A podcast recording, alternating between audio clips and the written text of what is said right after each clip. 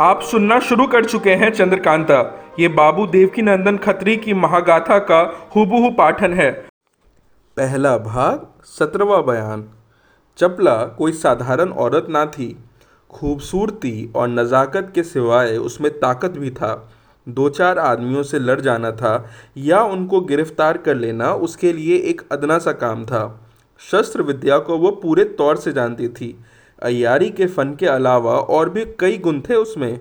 गाने और बजाने में उस्ताद, नाचने में कारीगर, आतिशबाजी बनाने का बड़ा शौक़। कहाँ तक लिखे, कोई फ़न ऐसा ना था जिसमें चपला ना जानती हो। रंग उसका गोरा, बदन हर जगह से सुडौल, नाजुक हाथ पैर की तरफ ख्याल करने से यही जाहिर होता था कि इसे एक फूल से भी मारना गुनाह करना है।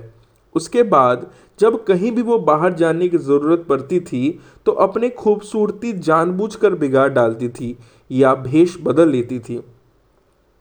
उस वक्त शाम हो चुकी थी, बल्कि कुछ रात भी जा चुकी थी। चंद्रमा अपनी पूरी किरणों से निकला हुआ है। चपला अपनी असली सूरत में चली जा रही है। अय्यारी का बटुआ बगल में लटकाए, कमंद कमर में घसे और खंजर भी लगाए हुए जंगल ही जंगल कदम बढ़ाए जा रही है। तेज सिंह की याद ने उसको ऐसा बेसुध कर दिया है कि अपने बदन की कोई खबर नहीं है। उसको ये नहीं मालूम कि वो किस काम के लिए बाहर निकली है, कहाँ जा रही है, उसके आगे क्या है, पत्थर है या गड्ढा, नदी है या नाला।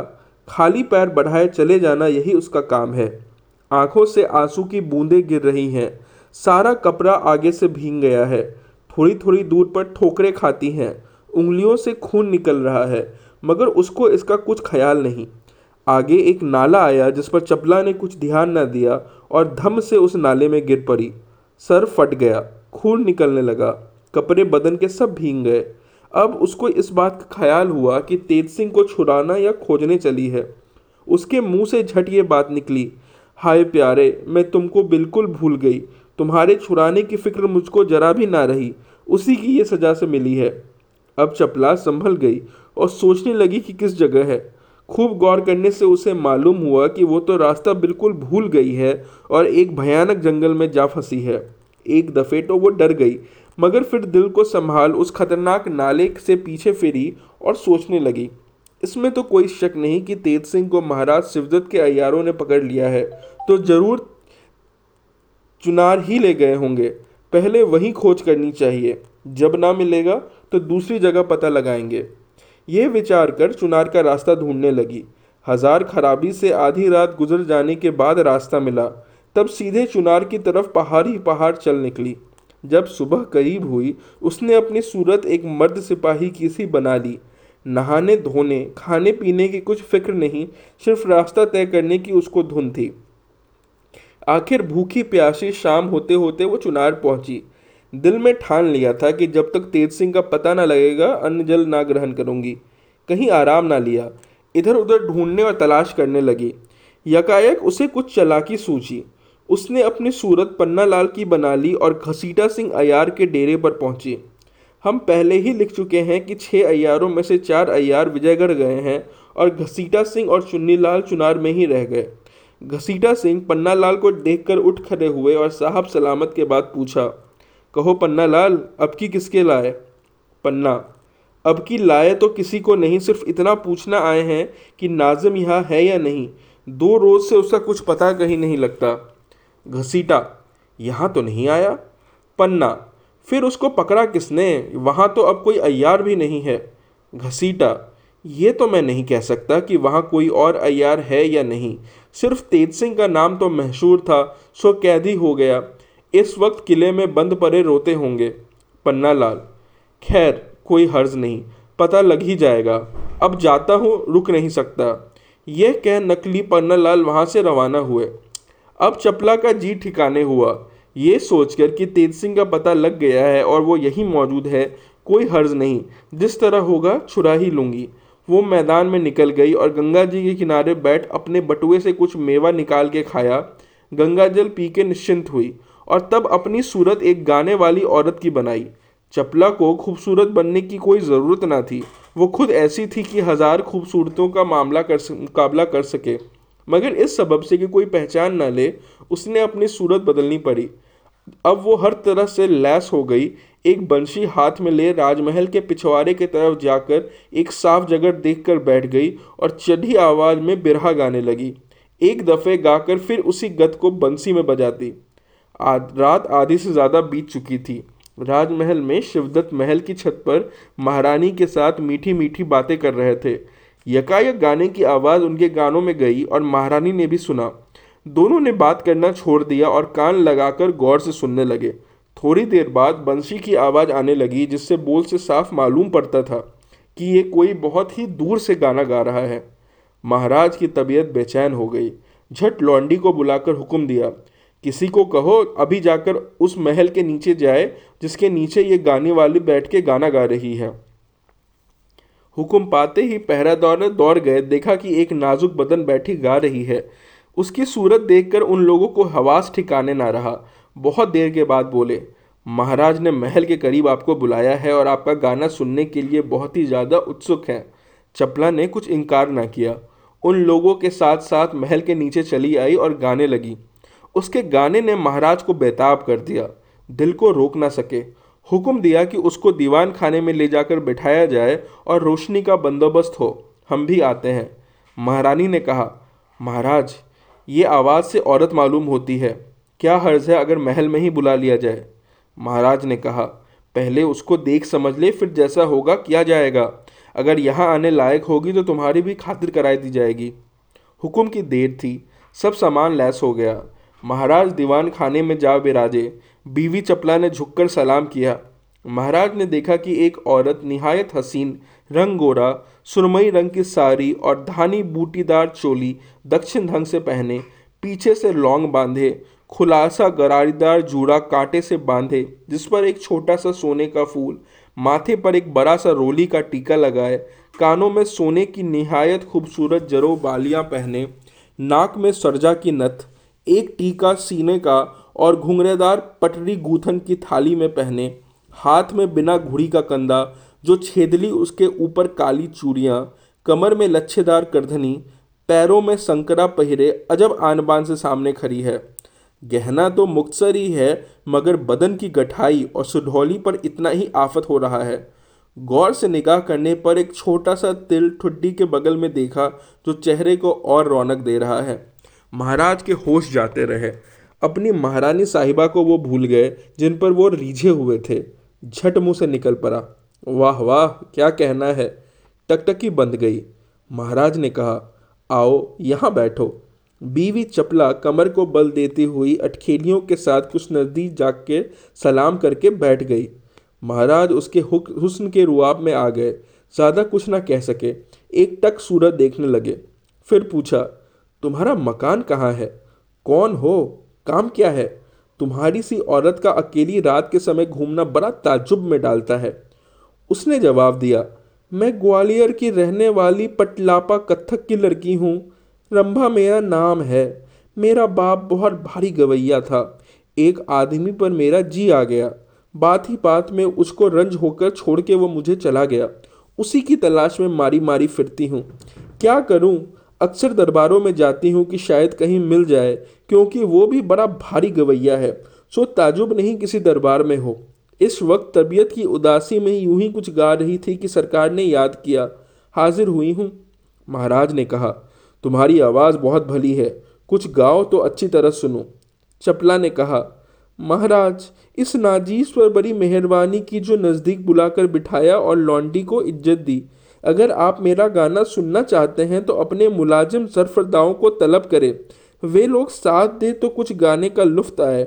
वैसे तो मैं हर तरह से गाने के लिए तैयार हूँ।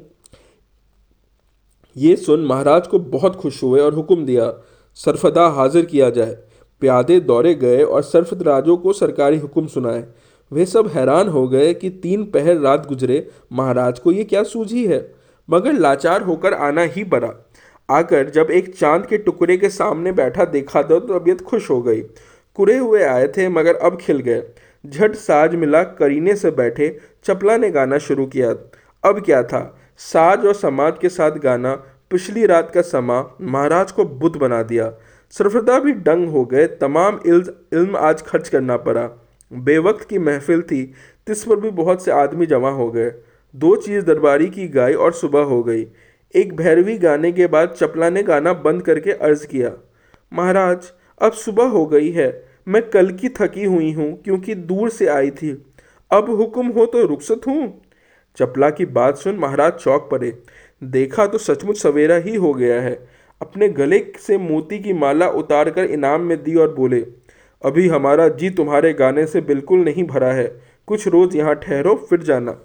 रंभा ने कहा, अगर महाराज की इतनी मेहरबानी लौंडी के हाल पर है तो मुझको कोई उर्ज रहने में नहीं। महाराज ने हुक्म दिया कि रंभा के रहने का पूरा बंदोबस्त हो और आज रात को एक आम महफिल का सामान किया जाए। हुक्म पाते ही सब इंतज़ाम हो गए। एक सुंदर मकान में रंभा का डेरा पड़ गया। नौकर मजदूर सब तैनात कर दिए गए। आज रात को आम महफिल थी। अच्छे अच्छे आदमी सब इकट्ठा हुए। रंभा भी हाजिर हुई, सलाम करके बैठ गई। महफिल में कोई ऐसा ना था जिसकी निगाह रंभा की तरफ ना हो। जिसको देखिए लंबी सांसें भर रहा था। आपस में सब यही बात करते थे कि वाह क्या भोली सूरत है, क्यों कभी आज तक ऐसी हसीन तुमने देखी थी। रंभा ने गाना शुरू किया, अब जिसको देखिए मिट्टी की मूरत हो रहा है। एक गीत गाकर चपला ने अर्ज़ किया, महाराज एक दफ़े नौगढ़ में राजा वीरेंद्र सिंह की महफिल में लौंडी ने गाना गाया था, वैसा गाना आज तक मेरे फिर न जमा। वजह यह थी कि उनके दीवान के लड़के तेज सिंह ने मेरी आवाज़ के साथ मिला के बीन बजाई थी। हाय वो महफिल कभी ना भूलूंगी। 2-4 रोज़ हुए मैं फिर नौगढ़ गई थी, मालूम हुआ था कि वो गायब हो गया है, तब मैं भी वहाँ ना ठहरी, तुरंत वापस चली आई। इतना कह रंभा अटक गई। महाराज तो उस पर दिलोजान दिए बैठे थे, बोले आजकल तो वो मेरे यहाँ कैद है, पर मुश्किल तो ये है कि मैं उसको छोड़ूंगा नहीं और कैदी की हालत में वो कभी बीन ना बजाएगा। रंभा ने कहा, अब जब वो मेरा नाम सुनेगा ज़रूर इस बात को कबूल करेगा, मगर उसको एक तरीके से बुलाया जाए तो वो अलबत्ता मेरा संग नहीं देगा। मेरी वो एक ना सुनेगा क्योंकि वो बड़ा जिद्दी है। महाराज ने पूछा, वो कौन सा तरीका है। रंभा ने कहा, एक तो उसको बुलाने के लिए ब्राह्मण जाए और वह उम्र में 20 वर्ष से ज़्यादा ना हो। दूसरा, जब वो उसको लावे तो दूसरा कोई संग ना हो। अगर भागने का खौफ है तो पेरी उसके पैर में पड़ी रहे, इसका कोई मुजायका नहीं। तीसरा ये कि बीन कोई उद्दा होना चाहिए। महाराज ने कहा, ये कौन सी बड़ी बात है। इधर उधर देखा तो एक ब्राह्मण का लड़का चेतराम नामी उसी उम्र का नज़र आया। उसे हुक्म दिया कि जाकर तेज सिंह को ले आए। मीर मुंशी से कहा, तुम जाके पहरे वालों को समझा दो कि तेज सिंह के आने में कोई रोक टोक ना करे, हाँ एक बेरी उसके पैर में ज़रूर पड़ी रहे। हुक्म पा चेतराम तेज सिंह को लेने गया और मीर मुंशी ने भी पहरे वालों को महाराज का हुक्म सुनाया। उन लोगों को क्या उर्ज था, तेज सिंह को अकेले रवाना कर दिया। तेज सिंह तुरंत समझ गए कि मेरा कोई दोस्त ज़रूर आ पहुँचा है, तभी तो उसने ऐसी चालाकी और शर्त से मुझको बुलवाया है। खुशी खुशी चेतराम के साथ रवाना हुए। जब महफिल में आए अजब तमाशा नज़र आया। देखा कि एक बहुत ही खूबसूरत औरत बैठी है और सब उसी की तरफ देख रहे हैं। जब तेज सिंह महफिल के बीच में पहुँचे तो रंभा ने आवाज़ दी, आओ आओ तेज सिंह, रंभा कब से आपकी राह देख रही है, भला वो बीन कब भूलेगी जो आपने नौगढ़ में बजाई थी। ये कहते हुए रंभा ने तेज सिंह की तरफ देखकर बाईं आँख बंद की। तेज सिंह समझ गई कि ये चपला है, बोले, रंभा तू आ गई, अगर मौत भी सामने नज़र आती तो वो भी तेरे साथ बीन बजाने के बाद मरूंगा, क्योंकि तेरे से गाने वाली भला काहे को मिलेगी। तेज सिंह और रंभा की बात सुन महाराज को बड़ा ताज्जुब हुआ, मगर धुन तो ये थी कि कब बीन बजे और रंभा गाए। बहुत उमदा बीन तेज सिंह के सामने रखी गई और उसने बजाना शुरू किया। रंभा गाने लगी। अब वो सम्मा बंधा जिसकी क्या तारीफ़ की जाए। महाराज तो सकते की सी हालत में हो गए, औरों की किफ़ायत दूसरी हो गई। एक ही गत का साथ देकर तेज सिंह ने बीन हाथ से रख दिया। महाराज ने कहा, क्यों और बजाओ। तेज सिंह ने कहा, बस मैं एक रोज़ में एक ही गत या बोल बजाता हूँ, इससे ज़्यादा नहीं। अगर आपको सुनने का ज़्यादा शौक़ है तो कल फिर बुला लीजिएगा।